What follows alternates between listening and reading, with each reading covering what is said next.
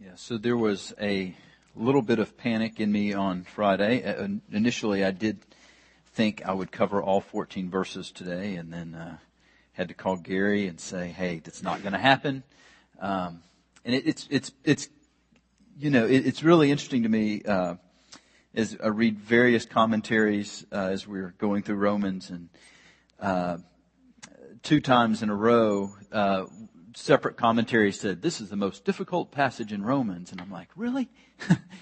What about, you know, Romans nine, but this is most difficult. And then I, I, I was uh, uh, listening to a talk by Sinclair Ferguson, um, and he said that uh, a man uh, walked up to Martin Lloyd-Jones and asked him, when are you going to preach through Romans? And he said, when I can understand Romans six. Uh, and so uh, uh, there has not been enough wrestling, uh, but... Um, so, and I don't know how long we'll be here, just to be honest, um, but we, we might be here for a while, but, but it'll be good. So today we're going to jump into something um, that I just think is one of the greatest, if not the greatest truth in the life of a believer. As, as we're flowing through Romans, Paul, as he gets here to Romans chapter six, he, he really unpacks what his, what we've called rightfully our union with Christ. And uh, this is just, it's deep, it's great, and I, I think we spend our lifetime really unpacking what it means to be united with Christ. This is not something that you're going to get in a four or eight part series or by reading a book or by listening to sermons. This is a journey of a lifetime. Uh, I had a professor in seminary uh, who was who was my mentor. His name was Doctor Eric Johnson, and uh, he was teaching about our union with Christ and uh, how that helped in counseling. And uh, he, it was very interesting. Uh, although he was a uh, counseling and psychology professor, very much a theologian. Uh, and so he talked about Paul and Paul's phrase of being in Christ, and that Paul just, throughout all of his writings, and it's just everywhere when you read Paul, this whole idea and this label of being in Christ. And I'll never forget, it's been burned in my head, is that uh, Doctor Johnson would often say, when we read this in Paul, it's really as if Paul is saying, I'm in Christ, Paul in Christ. That he, it so defined who he was and so defined everything about him that it's how he talked about himself. It's how he explained himself. And, and we know this, right? I mean, what does Paul say about his worldly accomplishments compared to Christ? It's, it's nothing. What does Paul say about the works that he has done and the work that he does compared to what it means to be in Christ? That it's nothing. It is the most important thing about us. It is the defining thing about being a Christian, is that we are in Christ. And our text this morning, Uh, the way that I'm kind of thinking about this is that uh, our text this morning has kind of taken us to the base of a mountain. Um, and, and not like a mountain, not like Lookout Mountain or Signal Mountain. Uh, you know, these are, uh, people from other parts of the country would call these hills. Um, I was I was speaking with a, a young man the other day who was going out to Denver, who had gone out to Denver and come back and was just reveling uh, about seeing the Rockies, and uh, was just blown away, as I was the first time I went out there. You can see the Rocky Mountains from really far away, and you think, oh, I'm right there, but it takes forever to get there. And then you get to the base of these mountains, and I can't even imagine, can't even imagine being at some of the world's highest peaks. And so I think as we begin to study today, and as we look into our text, that, that my assumption is, is that this kind of takes us to the base of the mountain, and we'll spend our the whole rest of our life on really unpacking this. So, as we jump into the text this morning, I do want to say a few words about the structure here, um, because I think it's important for, for us to interpret these passages right. I think we need to get the structure down. If you were to read chapter six and seven, chapter six and seven um, are kind of broken up into little sections where these questions are asked, like the question we had this morning. What then? Should we continue in sin so that grace may abound? So that you kind of get these little questions that are scattered throughout there. And all of these questions flow out of chapter five, particularly verses twenty and twenty-one. So let's read these verses again. The law came in so that transgression would increase. But where sin increased, grace abounded all the more. So that as sin reigned in death, even so grace would reign through righteousness to eternal life through Jesus our Lord. And so within those two verses, you get the themes of the questions that are asked in six and seven. Does that make sense? And so what we have as we look at this, um, as I look at this, one of the things that I that, that I think is that really I think chapters six and seven are almost a parenthesis in Paul's thought. And Paul does this quite a bit. Let me explain what I mean to you. Let me read six and seven. Let me read twenty and twenty-one again, and then let me jump to chapter eight and see. Watch this flow. The law came in so that transgression would increase, but where sin increased, grace abounded all the more. So that as sin reigned in death, even so grace would reign through righteousness to eternal life through Jesus Christ our Lord. Therefore, there is no condemnation for those who are in Christ Jesus. For the law of the life in Christ Jesus has set you free from the law of sin and death. You see how that could flow just naturally right out of that. But Paul, under the inspiration of the Holy Spirit, took some time and stopped and paused and wanted to cover a couple of things to make sure that we understand what's going on here. And he, there were some points that he wanted us to get. So, another way of saying this, another way of looking at this structure, which I find helpful, is that, that these verses, it's a continuation of what we saw in chapter five. And if you remember in chapter five, we were looking at the results of justification by faith. five one, therefore, being justified by faith, we have peace with God. And we talked about hope, and we talked about security. And if we get into chapter eight, we're still talking about the results of justification, which end in glorification. And so we have this beautiful picture that Paul is unpacking, and then he stops here in chapter six. Because I think if we look at justification by faith, and we're not going to go all the way back into that. We've taught a lot on that in recent months and even probably even a year. But I think what you get and what you begin to understand is that if you truly understand what it means to be justified by faith, a natural question arises. And it's been this way throughout all of church history. In fact, Martin Lloyd-Jones said that when a preacher truly preaches justification by faith, this question in chapter six pops up.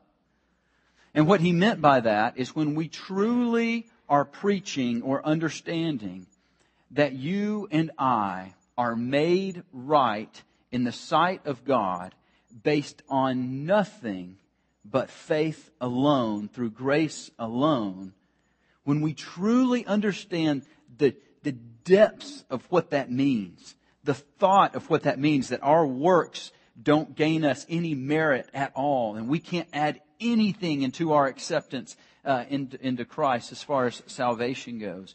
When we truly understand that, I think two things naturally spring up within us, one good and the other not so good. The, the one that's good is this, is that we become so overwhelmed by how great the grace of God is that we want to see more and more and more of it in our life. I think the other thing that pops up is this. When we truly understand what gives us our position before the God of the universe, and we truly understand, as Paul begins to unpack, as Paul unpacked in chapter five about the security of a believer, then we naturally ask the question, okay, well, if I'm justified by faith, if my standing before God is based on grace through faith alone, then I can just continue to sin.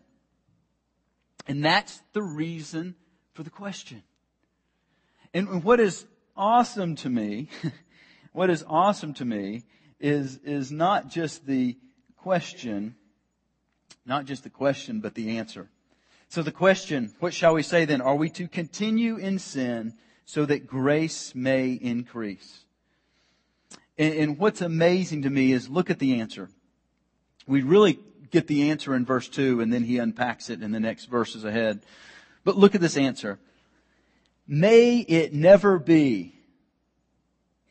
How shall we who died to sin still live in it? And the main point here is this. The main point is, if you have died to sin, you will not still live in sin. Something has happened to you that has changed you, and you will not continue to live in sin. Now, I want to point out just a couple of things real quick. Uh, and these verses, you know, goodness, these verses are just packed with truths and with um, things in the grammar and things in the wording that we could just unpack forever. And so we're not going to get into everything, but there are a couple things, especially here right at the beginning, that I want to make sure that we get. And the first one is is in verse two. If you look at that word, uh, and hopefully your translation reads something like this. How shall we who died to sin?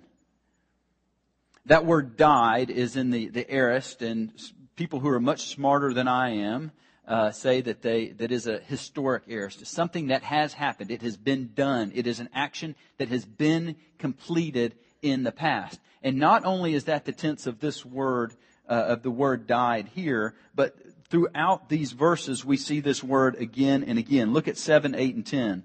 Same tense. Same word. For he who has died is freed from sin. Now, if we have died with Christ, we believe we shall also live with him. And then look at verse ten. For the death that he died, he died to sin once for all. But the life he lives, he lives to God. And the point here, the point here is that if we are a believer, if we have put our faith in the work of Jesus, we have died to sin. We are not dying to sin. It is finished, as we sang this morning. It is over. It, it, we, we have died to that. And you may say, well, we're going to get to the question that you're probably is floating around in your head, because most of you this morning sinned or are sinning right now. We're going to get to that question in a minute. But, but what I want you to understand is when we look at this and when we look at the tense and as we look at how Paul wrote this, he is saying there has been a proclamation, there has been a death. Not that we are dying, that we died.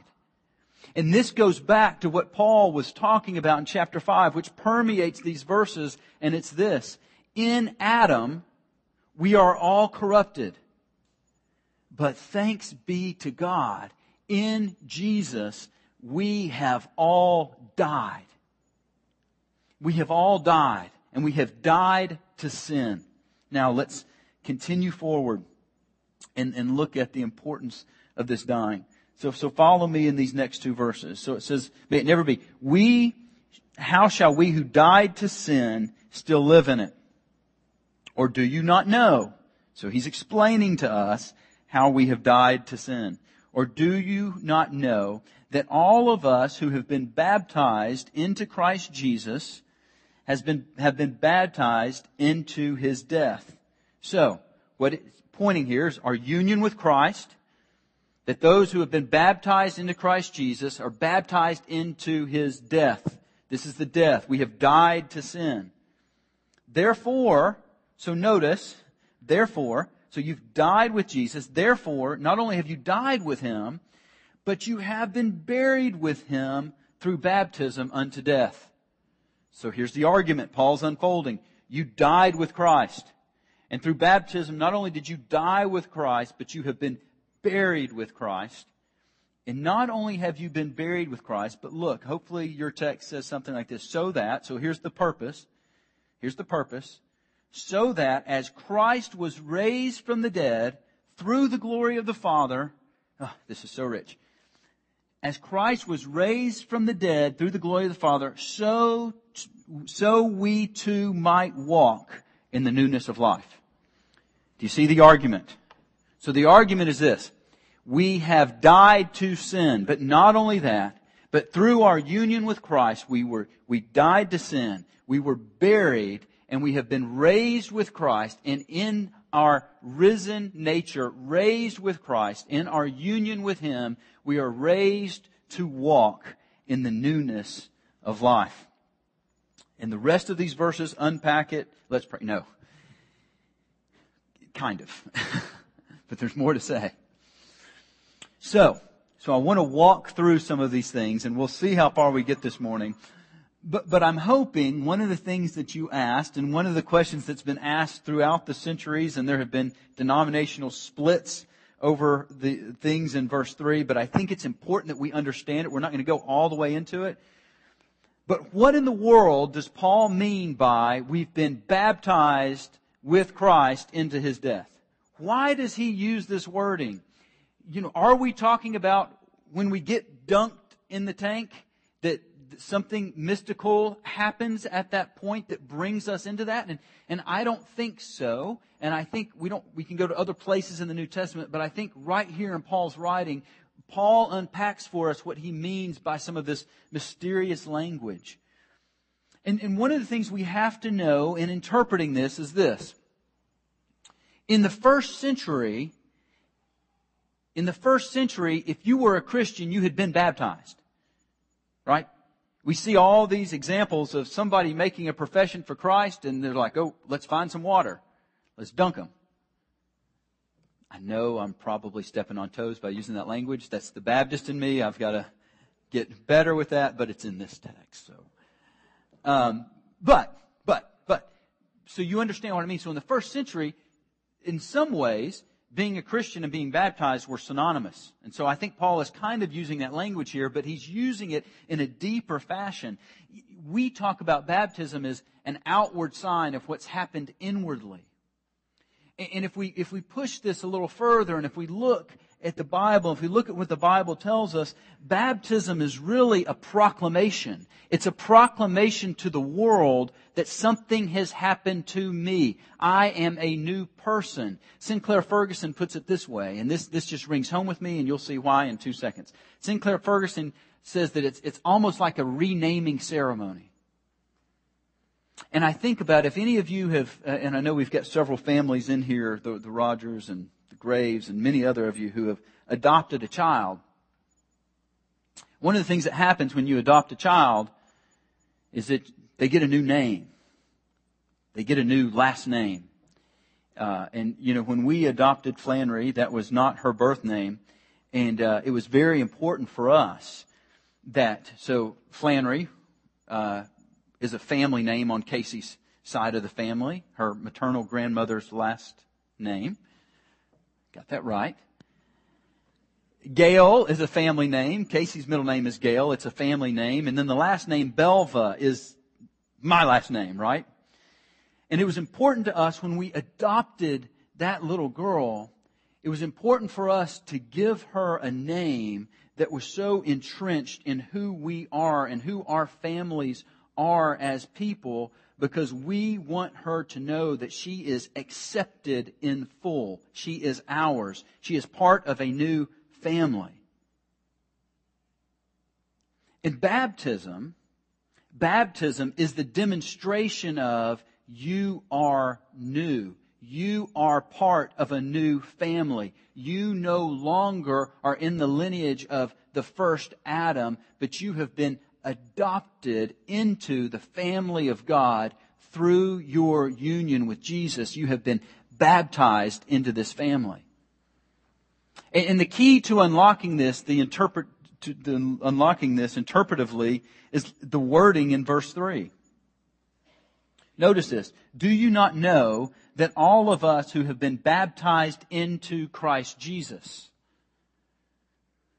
So here's, again, my uh, Southern Baptist roots coming out, so forgive me.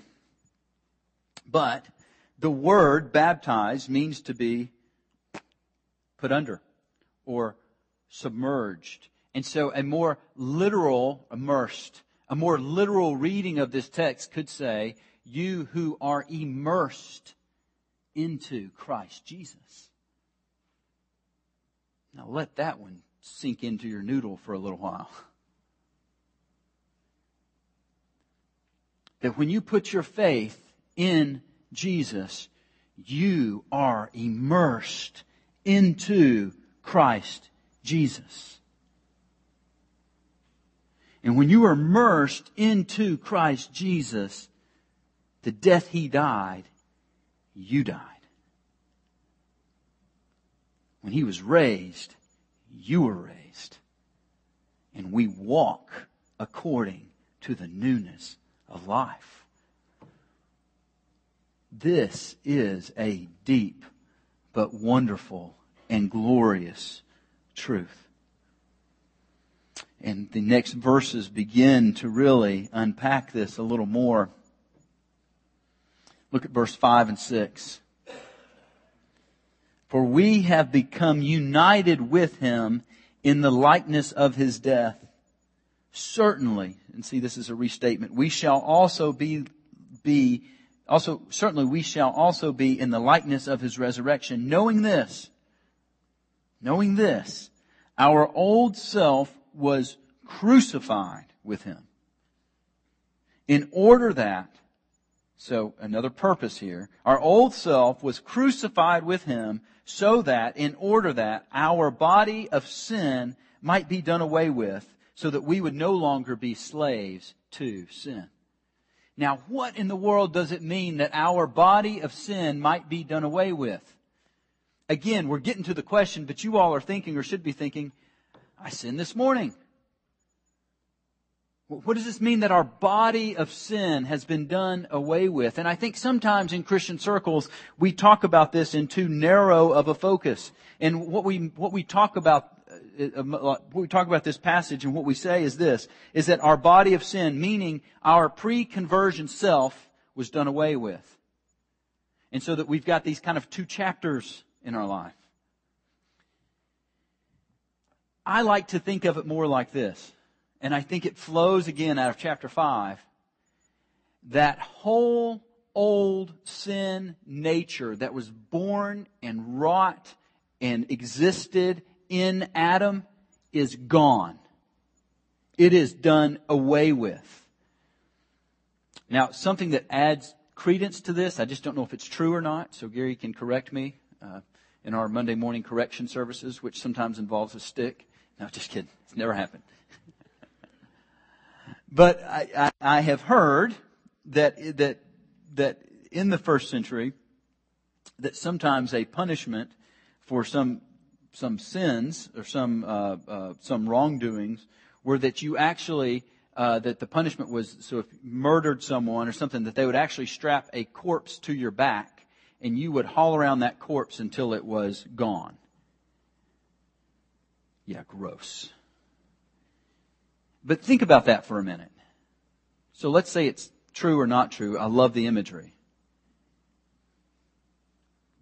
Because what is being said here is that old body of sin, which leads to death, is gone. You are freed. Sin no longer has mastery over you. Sin does not reign over you anymore. You are dead to sin and alive to Jesus Christ. I just love that imagery. The key here is that it's finished. It is forgiven and it is over. So let's look at seven through ten. It's just restating some of these truths. For he who has died is freed from sin. Now, if we have died with Christ, we believe we shall also live with him, knowing that Christ, having been raised from the dead, is never to die again. Death no longer is master over him. For the death he died, he died to sin once for all, but the life he lives, he lives to God. And what these verses are saying is that we are united in Christ. And so when it says he is freed, we, brother and sister in the Lord, you are freed from sin. It is dead. It is over. You have a new identity. Your union with Christ makes you a new person and enables you to walk into the newness of life. And this is just a glorious, glorious truth. Now, come to the problem. But Lewis, you should have seen how ornery my wife was this morning. That's what most of us are thinking, right? My wife must not be a believer. No, me. How ornery I was this morning. Sin is still there. I, I, I fighting sin all the time. I hate it, but I'm not going to be dishonest with you. It's there. So what in the world is Paul talking about that sin is dead, that we have died to sin? And so let's look at what he is talking about. Let's jump in and, and look and define sin. Let's go back to chapter five. We've done this before, so hopefully it's fresh on your brain. But let's go back to chapter five and look at a couple of things. Look in verse seventeen, how Paul is defining sin in this, in this instance. For if by the transgression of the one, death reigned. Notice that wording, that death reigned. In twenty-one, it says, so that as sin reigned in death. Look at in chapter six, verse six. Knowing this, that our old self was crucified with him in order that our body of sin might be done away with, so that we would no longer be, look at this language, slaves to sin. In verse sixteen, do you not know that when you present yourselves to someone as slaves for obedience, you are slaves to the one whom you obey, either of sin resulting in death or obedience resulting in righteousness? Verse eighteen, and having been freed from sin, you became slaves of righteousness. And then in twenty and twenty-two, for when you were slaves of sin, and then verse twenty-two, but now having been freed from sin and enslaved to God. And then last one in verse twelve, therefore, just as one man sinned, oh, I hope I've gotten the right chapter. Therefore, do not let sin reign in your mortal bodies. And so a unhelpful reading of this text would be to say that because of Christ's death, I will never sin again. That is not what Paul is saying. What Paul is saying, and this is vitally important, and we will not get to all the implications today, but what Paul is saying is that because of our union with Christ, sin's mastery and its slavery over you has been defeated. In death, the punishment was paid, and in life, we have a choice. And so what we cannot say when we sin is that the devil made me do it. And if you come to my office and told me the devil made you do it, I will say he has no power over you if you're a believer. You chose sin. We also cannot say, I can't help it. Now, there are certain sins and certain sin patterns that are difficult, that take a whole lot of time to uproot and, and take fellowship. And we're going to talk about that sometime in the future, because that's kind of what the second half of these verses are about, ten through fourteen. We'll talk about that. And so I'm not saying that it's as simple as no, but what I am saying is you have the power to overcome based on your position in Christ. The power of sin has no power and reign over us. You cannot also not say, as I had a friend who used to say all the time, I had a, I'll never forget, I walked in on him one time and he was uh, on a business call and he was he was just dog cussing somebody.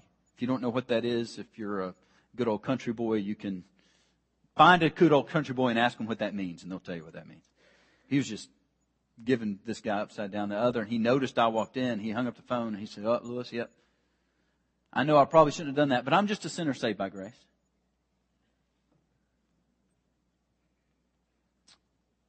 That's not who you are. It's not who you are.